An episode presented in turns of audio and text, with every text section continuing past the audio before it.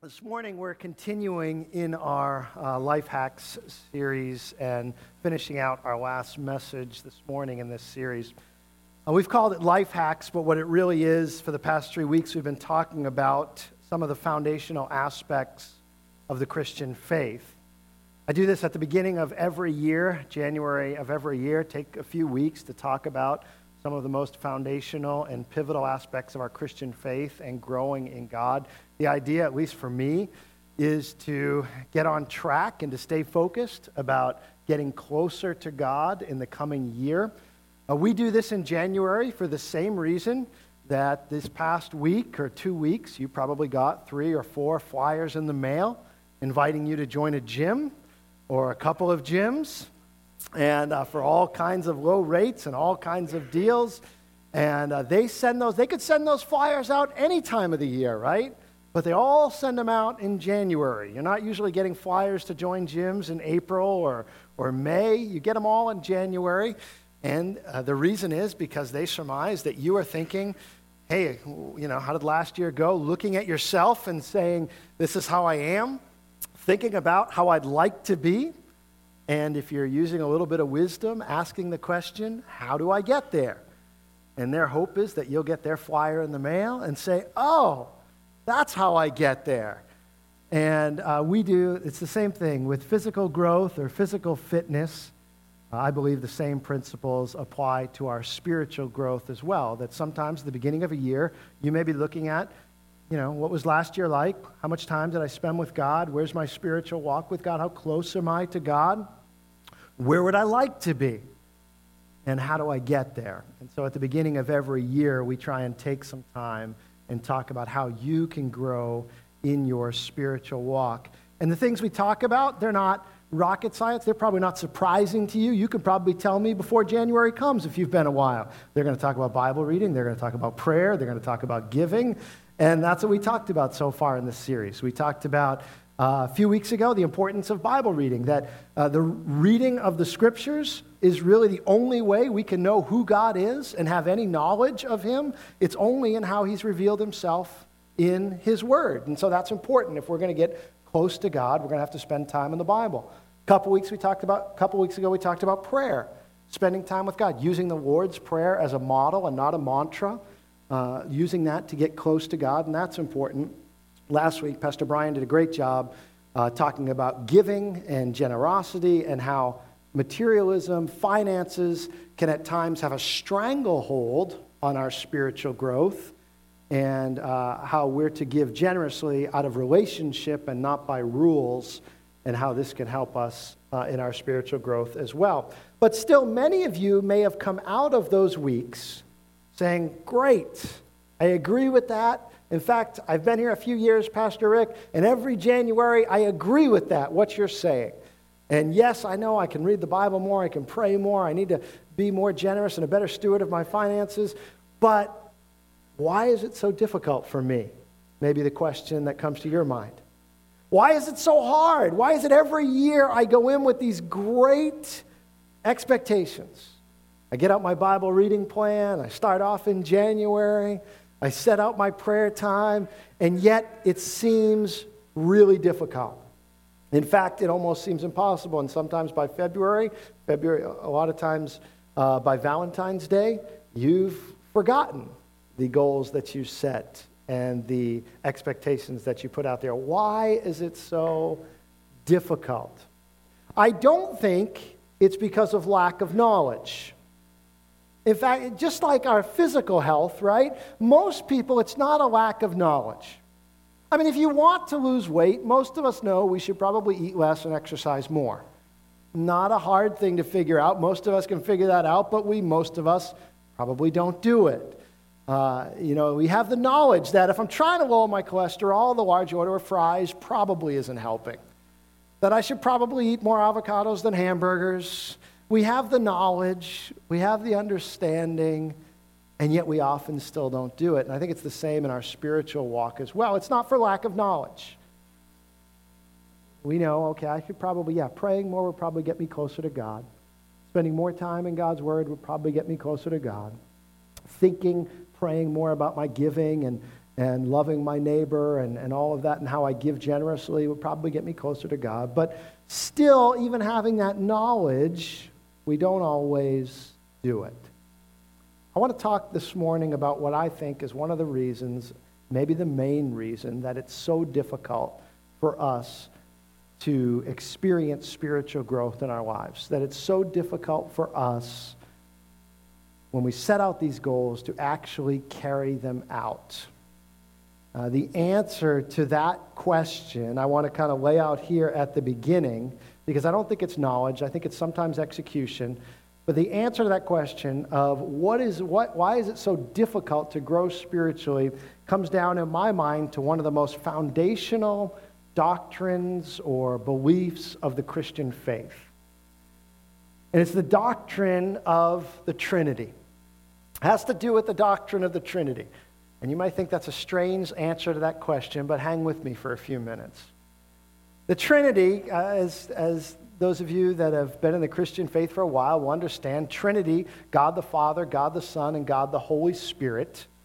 The word Trinity you'll never find in the pages of Scripture, but you can't read too many pages of Scripture without recognizing the reality of God the Father, God the Son, and God the Holy Spirit. God, one God, one essence, expressed in three persons. One God, eternal. All, all three, God the Father, God the Son, and God the Holy Spirit, eternal. All three God, and yet all three different persons.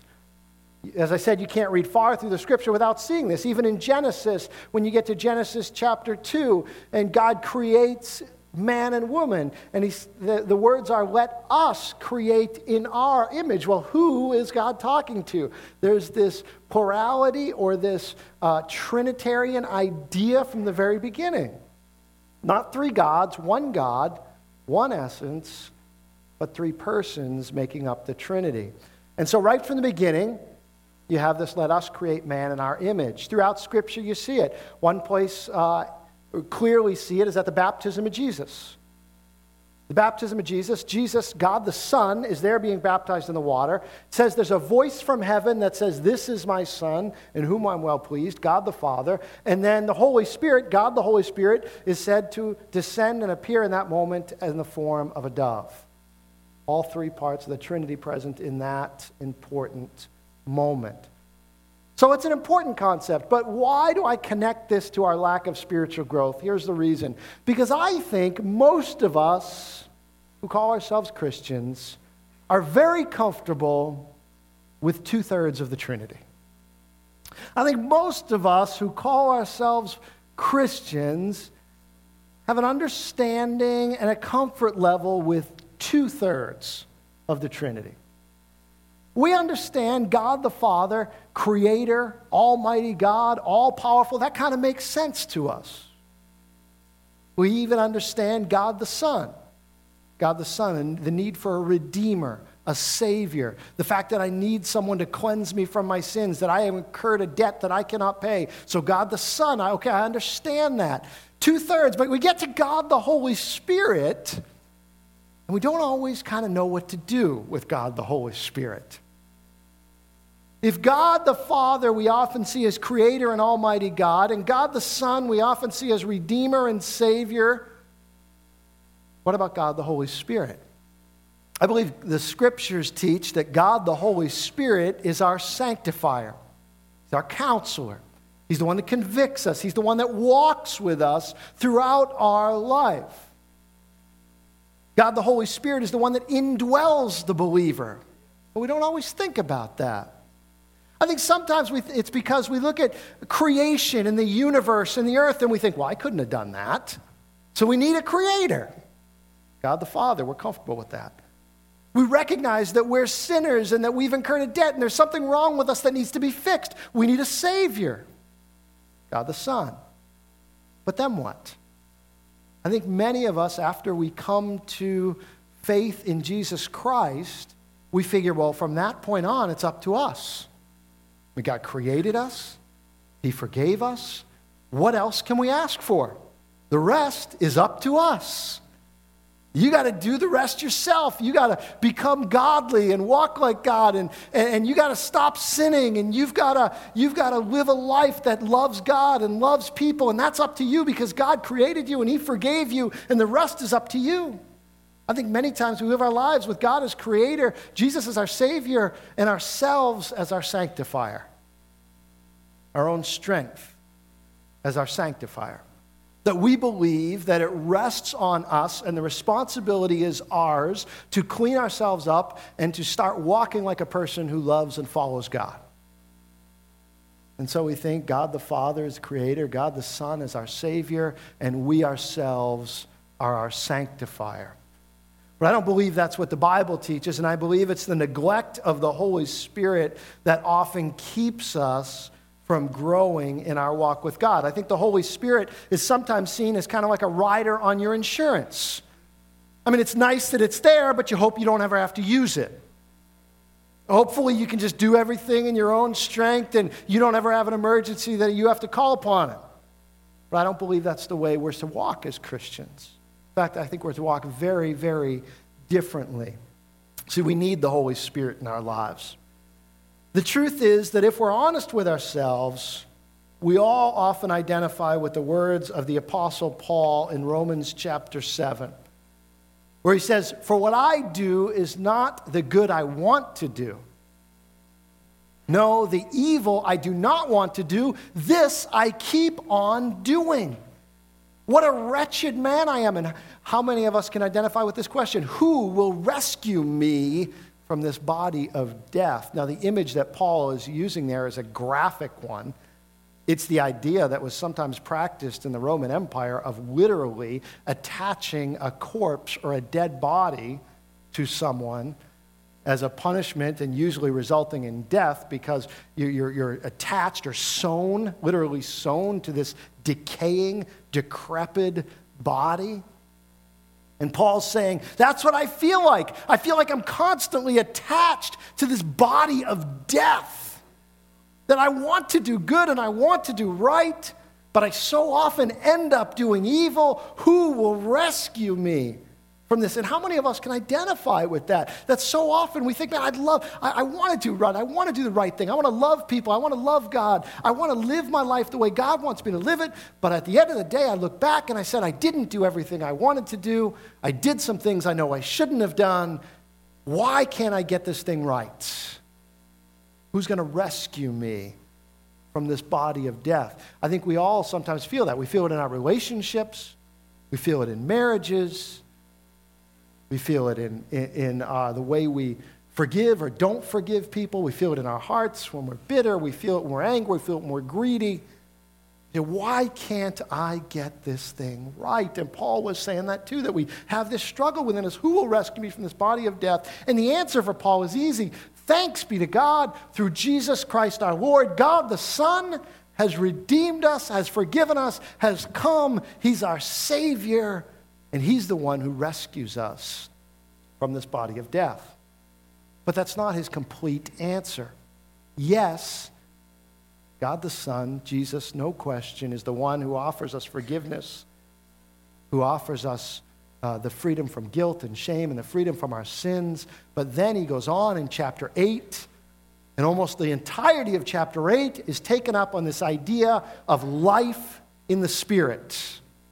And Paul says, And if the spirit of him who raised Jesus from the dead is living in you, he who raised Christ from the dead will also give life to your mortal bodies through his spirit who lives in you. So Paul's saying, yes, it is Jesus Christ who sets you free from your sin, but then it is God, the Holy Spirit, living in you that gives you the power to live your life for God. And it's not, it's not, Paul doesn't say, well, then you got to do it in your own strength. Then you got to pull up your bootstrap. Look, God did enough for you. Stop asking. He says, no, God the Holy Spirit comes and lives in you. And so you now have the strength to live your life for God. We need the Holy Spirit in our lives. Here's the truth I want you to take away with you today. If you don't write anything else down or you don't type anything else into your phone, type this in and write this down. Here's what I want you to take away with you today it's this. The truth is, we way overestimate what we can do in our own strength, and we way underestimate what we need God to do by His Spirit. We overestimate what we can do in our own strength, and we underestimate what we need God to do by His Spirit. Especially when it comes to our spiritual growth, especially when it comes to walking with God, we overestimate what we can do in our strength, and we underestimate what we need God to do by His Spirit. Paul says it in another place when he's writing to the church at Galatia. He's writing to them, and they were struggling with the same thing of thinking they had to do it by their own strength. And Paul says, Are you so foolish? After beginning with the Spirit, are you now trying to attain your goal by human effort? You know, what God has begun supernaturally through Jesus Christ and His Holy Spirit in you, are you now, do you now really think that through your human effort, now He's just going to leave you on your own and you're going to finish the work? It's God's Spirit that works the whole time. See, we overestimate what we can do in our own strength and we underestimate what we need God to do by His Spirit. This principle is all throughout the scriptures.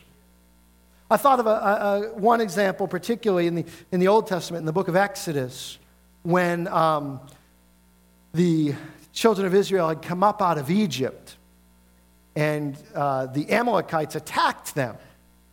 And Joshua went to battle against them to fight and protect this, this group of people. He went to battle against them. And, and while Joshua was fighting with a sword, Moses did something very curious. He went up on a hill that overlooked the battle.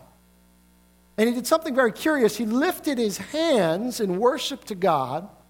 And as long as his hands were lifted in worship, Joshua and the Israelites won the battle. If his hands started to go down, they, looked, they were losing the battle. And so Moses understood this. So he kept his hands up. In fact, one time he got tired at one point, and two men, Aaron and Hur, stood on either side holding his arms up until the battle was over. There was no magic in Moses' arms. That wasn't the point. The point wasn't how great Moses was.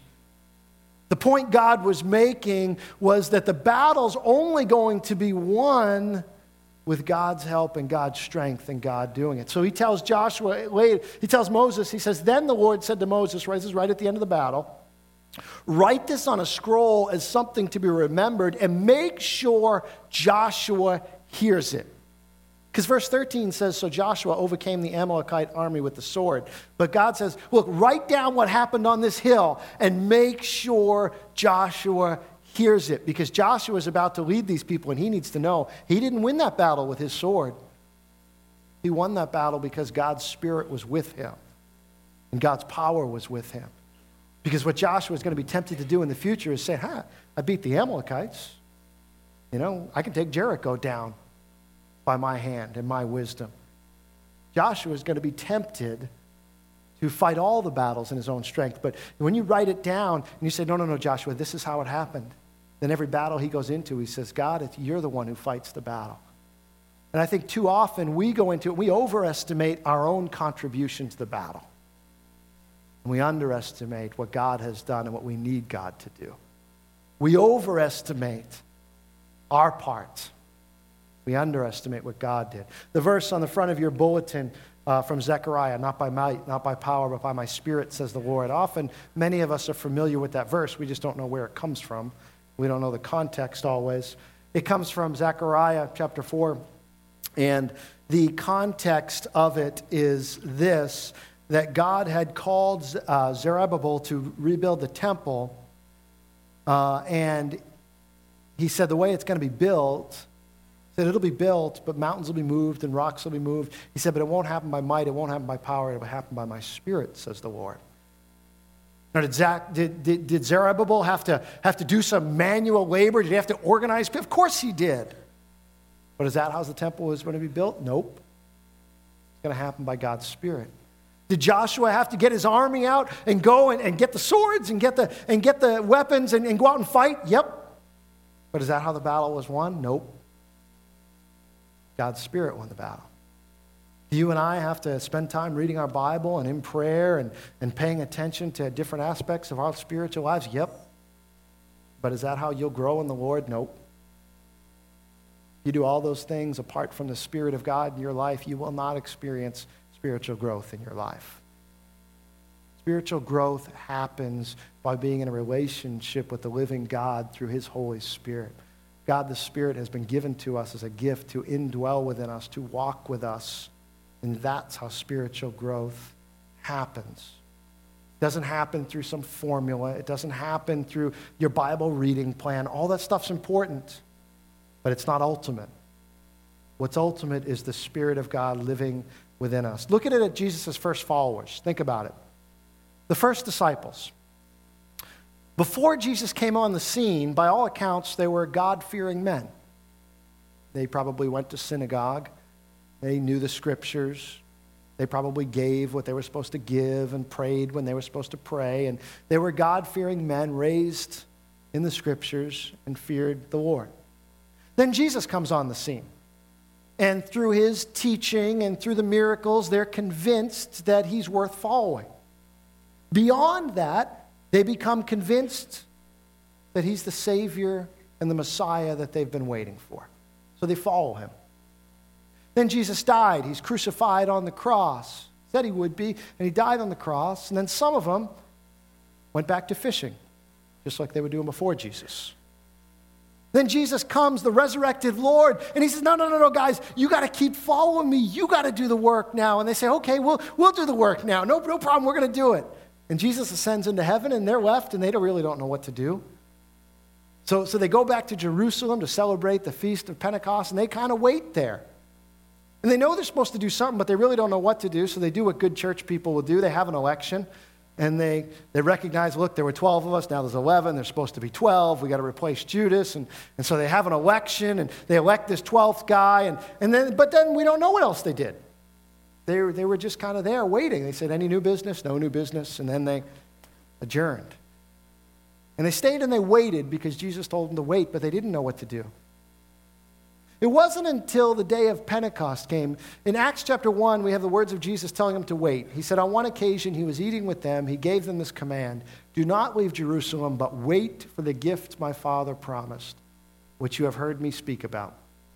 For John baptized with water, but in a few days, you will be baptized with the Holy Spirit. They didn't really know what that meant, but they knew they were supposed to wait, and so they waited. And then in a few days, Acts chapter 2, when the day of Pentecost came, that was a feast that the Jewish people had celebrated for years. When the day of Pentecost came, they were all together in one place. Suddenly, a sound like the blowing of a violent wind came from heaven and filled the whole house where they were sitting. They saw what seemed to be tongues of fire that separated and came to rest on each of them. All of them were filled with the Holy Spirit and began to speak in other tongues as the Spirit had enabled them. And so, yeah, they were raised good Jewish young men. They knew the scriptures. Yes, they began to follow Jesus. Yes, after Jesus was resurrected, they recognized we're supposed to do something. But it was not until this baptism of the Holy Spirit, this filling of the Holy Spirit, that then they went out and said, okay, now we are empowered to do the work that God has called us to do. Peter goes and preaches a great sermon in Acts chapter 2, and 3,000 at least come to be saved and come to put their trust in Jesus. Could Peter have given that sermon before the gift of the Holy Spirit? Probably. He could come up with it. He could put some words together. He could recount. It wasn't that dynamic of a sermon. All he did was recount the Jewish history and the life of Christ and said, You killed Jesus. That was, the, that was the extent of the sermon. And they said, What are we supposed to do? And he said, Repent. And they said, Okay. Could he have preached that sermon before Pentecost? Probably. Would it have had effect? Probably not. I don't think anyone would have come. But after the day of Pentecost, when the Holy Spirit is given and they hear these men speaking in other tongues, all of a sudden, power of God falls kingdom of God grows. The church is born in that moment, but it wasn't until the Holy Spirit is given, and yet most of us are comfortable with two thirds of the Trinity. We need the Holy Spirit. God's church does not grow apart from the Holy Spirit. We do not grow apart from the Holy Spirit. Suddenly, Peter, who went fishing, back to fishing. Suddenly, Peter, who's worried about what's going to happen to John. Suddenly, Peter, who denied, is up there preaching. Not only that, Acts chapter 4 is another one of his sermons. It says, Then Peter, filled with the Holy Spirit, said to them, rulers and elders of the people, if we are being called to account today for an act of kindness shown to a cripple, and are asked how he was healed, then know this, you and all the people of Israel, it is by the name of Jesus Christ of Nazareth, who you crucified, but whom God raised from the dead, that this man stands before you healed. Listen to the boldness in Peter's words. Peter, what changed him? It was the gift of the Holy Spirit that came. It was the bold, that gave him boldness. It was the walk with the Holy Spirit, the filling and the baptism of the Holy Spirit that gave him that boldness. You can't deny that. Because before that, yes, he knew the Father, yes, they knew Jesus, but it wasn't until they had the Holy Spirit that he was empowered for ministry and they went out and did ministry for God. But it's not just this one time filling. It wasn't just, well, we're filled with the Holy Spirit and that's it, and that, well, that's great, now let's move on. There's a constant, and, I'm afraid in the church, especially the Pentecostal church, sometimes we get that idea that I just want to get filled with the Holy Spirit, experience the baptism of the Holy Spirit, and then I move on to whatever the next thing is. Let me check off the next thing on my list. But the truth is, a filling with the Holy Spirit is a daily experience, it is a constant experience. Here's one of the ways I know that because Acts chapter 4, a little later in that chapter, Peter and John have been arrested, and they say, you know, what's going on? You, this guy's healed, and, you know, tell us what's happening. And they, they explain it and say, well, you can go, but don't preach about Jesus. They say, you know, we can't do that. And then they get back. It says, on their release, Peter and John went back to their own people and reported all that the chief priests and elders had said to them. When they heard this, they raised their voices together in prayer to God. After they prayed, who prayed? Who prayed? Peter, John, probably a lot of people that were with them on the day of Pentecost, a lot of people that were there in chapter 2, they prayed, right? After they prayed, these people who had already been filled with the Holy Spirit, the place where their meeting was shaken and they were filled, all filled with the Holy Spirit and spoke the word of God boldly. But they were already filled with the Holy Spirit. We, there is a daily need for the Spirit of God in our lives to help us to live bold and overcoming lives for God. And so many of us are just comfortable with two thirds of the Trinity.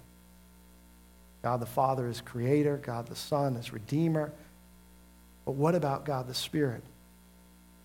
Because if you read through the scriptures, especially the New Testament scriptures, you see again and again and again, it's the Spirit that empowers the believer. It's the Spirit that grows the church. It's the Spirit that cleanses, the Spirit that sanctifies, the Spirit that counsels and convicts.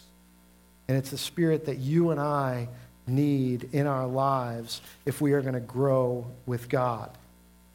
You and I need this Holy Spirit in our lives, and it can't be that we are only comfortable with two thirds of the Trinity. Francis Chan, Pastor Francis Chan, uh, pastor out in California, who's, um, in fact, many of you may have done his study in your community group a few years back called Forgotten God. It's on the Holy Spirit. He says this in that book. Living by the Spirit implies a habitual, continual, and active interaction with the Holy Spirit. While this sounds exhausting, it really isn't because all this living and action is done in the power of the Spirit. It is not done by your own strength. And that's the irony of it, isn't it? That this life that God has called you to live, that He has not called does not expect you to do it in your own strength. This life that God has called you to live, He gives you the power to live it in His Holy Spirit. When you read in the book of Galatians about the fruit of the Holy Spirit, by the way, that's singular fruit. It's supposed to be present, all of it, in all of our lives. And you read about that, patience, love, joy, kindness, all of that. And you say, well, how am I supposed to have that in my life? It's the fruit of the Spirit, not the fruit of your own strength. Not the fruit of your own action, not the fruit of your own efforts. It's the fruit of the Spirit in your life. That being in contact and daily being filled with the Holy Spirit is how you live and have a godly life. Living your life in daily relationship with the Holy Spirit and being daily filled with the Holy Spirit is much less like, my time's up, is much less like filling the tank of your car with gas and much more like the subway that needs to be in contact with the third rail for it to move.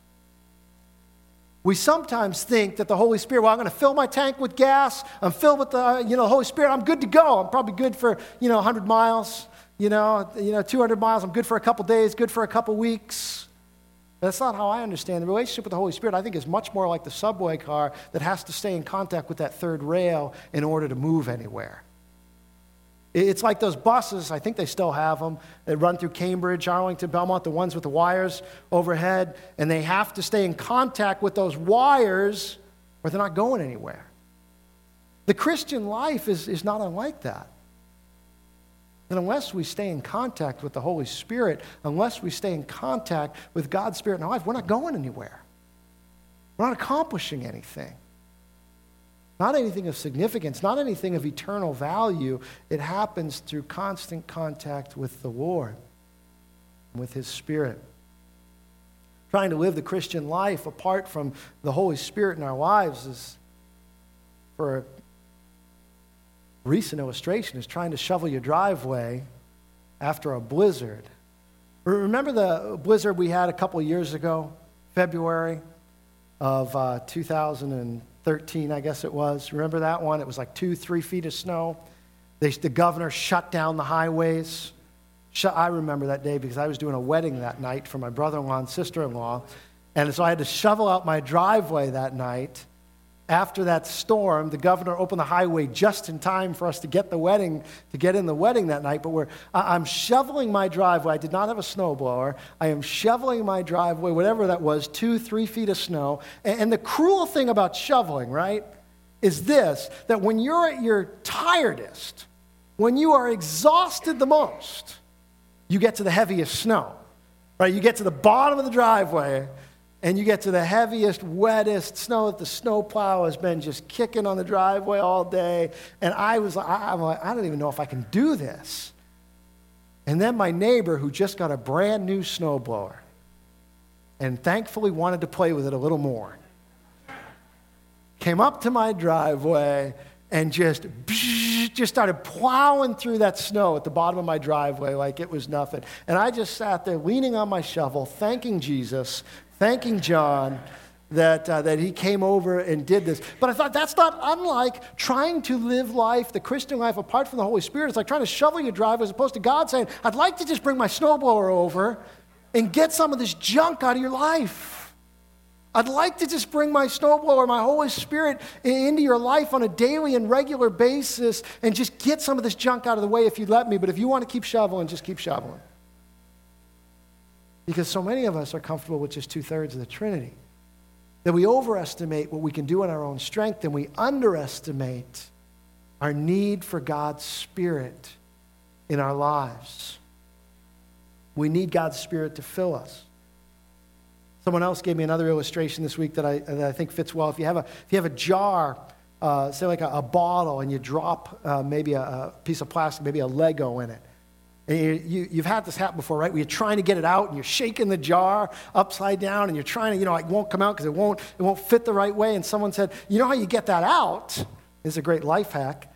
You fill the jar with water, and then the thing you want just floats to the top, and then you just take it out. And I thought, that's kind of like the Holy Spirit in our lives, isn't it? If, we, if, if our lives are filled with the Spirit of God, some of the stuff, the junk that we have it off, just kind of floats to the top and God kind of takes care of it and gets rid of it. When we're filled with the Spirit, some of the other stuff tends to come out of our lives. One other last illustration A.J. Gordon, uh, one of the founders of Gordon Divinity School, up uh, when it was Gordon Divinity School up in South Hamilton. Now it's Gordon Conwell Theological Seminary. A.J. Gordon one day was out in a field And he gives this illustration about the Holy Spirit. He said he was in a field and he saw a man pumping water. And the man was just pumping water, pumping water. And he said it was the most consistent and constant pumping of water. He said the guy just kept on going, kept pumping this water. It was like he was never getting tired, never, never laboring. And he just kept pumping water, pumping water, pumping water out of this pump. So he started to get closer. And as A.J. Gordon got closer, he realized it wasn't a man at all. It was a wooden figure painted to look like a man that was just going in a motion that looked like painted, uh, pumping water. It was an artesian well, and the water was coming up on its own. And what he thought was the man was pumping the water, but in reality, the water was pumping the man. And he said that's not unlike the Holy Spirit in our lives, that we often think we're the ones doing the work in order to make it happen, but in reality, it's God's Spirit that really does the work. We just got to keep our hand on the handle. It's God's Spirit that really does the work in our lives. It's God's Spirit that really wins the battle. It's God's Spirit that really brings the growth. It's God's Spirit that really brings the healing. It's God's Spirit that will restore and move in your life and in your relationships. It's God's Spirit that will use you to preach the word boldly. It's God's Spirit that will use you to bring reconciliation, to bring peace, to show the love of God. It's God's Spirit that does it, not your own strength. It's God the Holy Spirit that lives within you that does that. One, uh, one final illustration, and then we're going to take some time to pray. In fact, if the worship team wants to make their way up, they can come up. Um, one of my uh, favorite uh, stories about God's Holy Spirit just moving in a miraculous way uh, comes from Jim Cymbala. And Jim Cymbala has, has a million of them, right? uh, pastor of Brooklyn Tabernacle. He's great. Uh, his book, Fresh Wind, Fresh Fire, he's got a bunch of them, but I, you know, I'd highly recommend Jim Cymbala to you. But this one comes out of this book, Fresh Wind, Fresh Fire. Jim Cymbala, pastor of uh, Brooklyn Tabernacle there, and some of you may know Brooklyn Tabernacle from the um, Brooklyn Tabernacle Choir, won a lot of Grammy Awards and things. And he tells the story of when he was past, when he's pastoring Brooklyn Tabernacle, the story of his daughter Chrissy his oldest daughter who had walked away from the Lord. And she'd walked away, and this was just tearing uh, he and his wife Carol up. And he had people praying and, and everything else, but at, at some point he just felt like they were just supposed to just pray about it on their own. And they were just going about life, and Chrissy had walked far away from the Lord and it was involved in a life that was just not in line with the way she was raised. It was not in line with Jim and Carol's values. God, uh, it was not a godly life at all, but they felt like they had to just pray for her, and there's nothing else they could do. And then one Tuesday night, they have these Tuesday night prayer meetings, which, if you ever get the chance, in fact, I'd love to take a bunch of people down to Brooklyn Tabernacle and go one of their Tuesday night prayer meetings.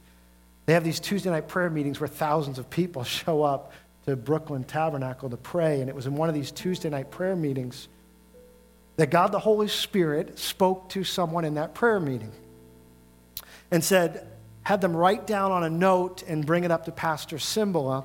And the only thing it said on the note was, I think uh, God is telling us that we're supposed to pray for your daughter. And, and Pastor Cymbala got this note, and he said it resonated with his spirit. He felt like it probably was what God wanted to do in that moment, that God the Spirit was leading him in that way.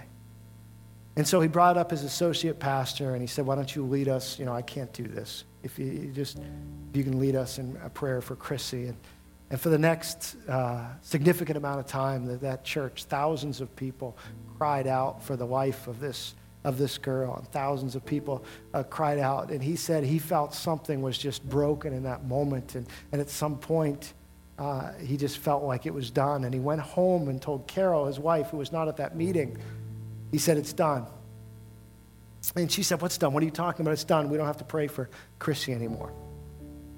He said, If you were in that prayer meeting tonight, you would know. He said, If there's a God in heaven, there is no way that Chrissy's not coming back. And so he just said, It's done. We don't have to pray for her anymore. Something happened tonight. The Lord did something. God, the Holy Spirit, had us praying, and he did something. Less than 36 hours later, Thursday morning, Thursday morning, Jim uh, he said he's upstairs shaving, and his wife Carol comes in. And in fact, I want to read this uh, instance from here on this one. His wife Carol comes in and says, Chrissy's here, and she wants to see you. And uh, she said, Just go down, she urged. It's you she wants to see. Jim says, I wiped off the shaving foam and headed down the stairs, my heart pounding. As I came around the corner, I saw my daughter on the kitchen floor, rocking on her hands and knees, sobbing cautiously. I spoke her name, Chrissy. She grabbed my pant leg and began pouring out her anguish. Daddy, Daddy, I've sinned against God. I've sinned against myself. I've sinned against you and Mommy. Please forgive me. My vision was as clouded by tears as hers. I pulled her up from the floor and held her close as we cried together. Suddenly, she drew back. She said, This, Daddy, she said with a start, who was praying for me? She said, Who was praying for me? Her voice was like that of a cross examining attorney. What do you mean, Chrissy? She said, On Tuesday night, Daddy, who was praying for me? I didn't say anything, so she continued. She said, In the middle of the night, God woke me up and showed me I was heading toward this abyss. There was no bottom to it. It scared me to death. I was so frightened. I realized how hard I've been, how wrong, how rebellious. But at the same time, it was like God wrapped his arms around me and held me tight. He kept me from sliding any further, and he said, I still love you. Daddy, tell me the truth. Who was praying for me on Tuesday night? I looked into her bloodshot eyes and once again recognized the daughter that we had raised. Chrissy's return to the Lord became evident immediately. And then he goes on from there. But I read that story and I share that story for this reason because it's God, the Holy Spirit, who causes a group and a church to pray. It's God, the Holy Spirit, that's present, the girl in her apartment, in her room. It's God's Spirit active that causes these things to happen. You can try doing it in your own strength. But why? Why would you want to live this Christian life apart from the fullness of the Spirit of God in your life? Why would you want to live this Christian life with two thirds of the Trinity as your focus? Why would you not want all that God has for you? So, we've got a few minutes, and how I want to close this service and really this series of sermons is by allowing you some time at the altar to pray and ask God to fill you with His Holy Spirit. To give you the strength to live the life that you want to live in 2015. Not to live it in your own strength, in your own knowledge, but to ask Him, starting today, and to daily fill you with His Spirit to give you boldness to minister, to bring about fruit in your life, to live for Him, and to ask Him to fill you with His Holy Spirit to live the life for you. So, would you stand? And I'm going to pray. And after I pray, our worship team is going to begin to play. And as they do, these altars are going to be open.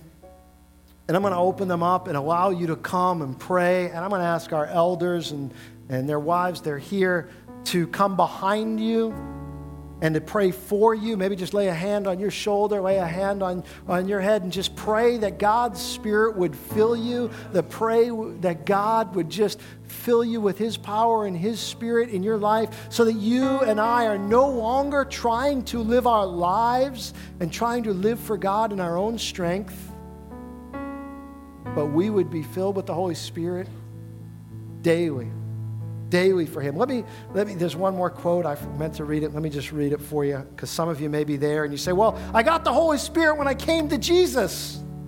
What more of the Holy Spirit do I get and do I need?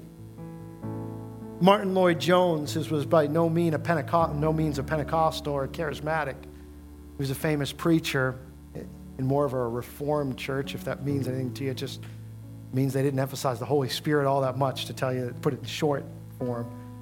Martyn Lloyd-Jones, once when he was preaching, said this. He said, I know all of you listening to me come as I do from a reformed background, but it's not good enough. He says, I know that all of you would want to say to my question about the Holy Spirit, well, we got it all at conversion. There's no need for any more experience. Well, said Martyn Lloyd-Jones, I have only one other question to ask you. If you got it all at conversion, where in God's name is it? And I thought, what a powerful question. Because we so often say, well, I got the Holy Spirit in me. But if you don't have that daily, constant filling of God's Spirit in your life, we're overestimating what we can do in our own strength. And we are underestimating what we need God in His Spirit to do in our lives. Father, Son, Holy Spirit, we come to you today. Lord, forgive us for neglecting something you make so clear in your word. Lord, we come first confessing, confessing that we try so hard to please you by living this life in our own strength. It's not because we want to neglect anything you've given, it's just because we just so want your approval that we think you're going to be somehow happier with us if we do it on our own. Lord, forgive us for neglecting the gift that you have given to us in your Holy Spirit. Forgive us for trying to live out our lives and to grow in Christ in our own strength. Lord, would you come today as we come to this altar, as we come to this time of prayer? Would you come and fill us with your Spirit? Would you open our hearts and open our lives? Just have your way with us. Fill us with your Holy Spirit today is our prayer. In Jesus' name we ask this. The worship team plays. These altars are open. Come and pray and ask the Lord to fill you with his spirit today.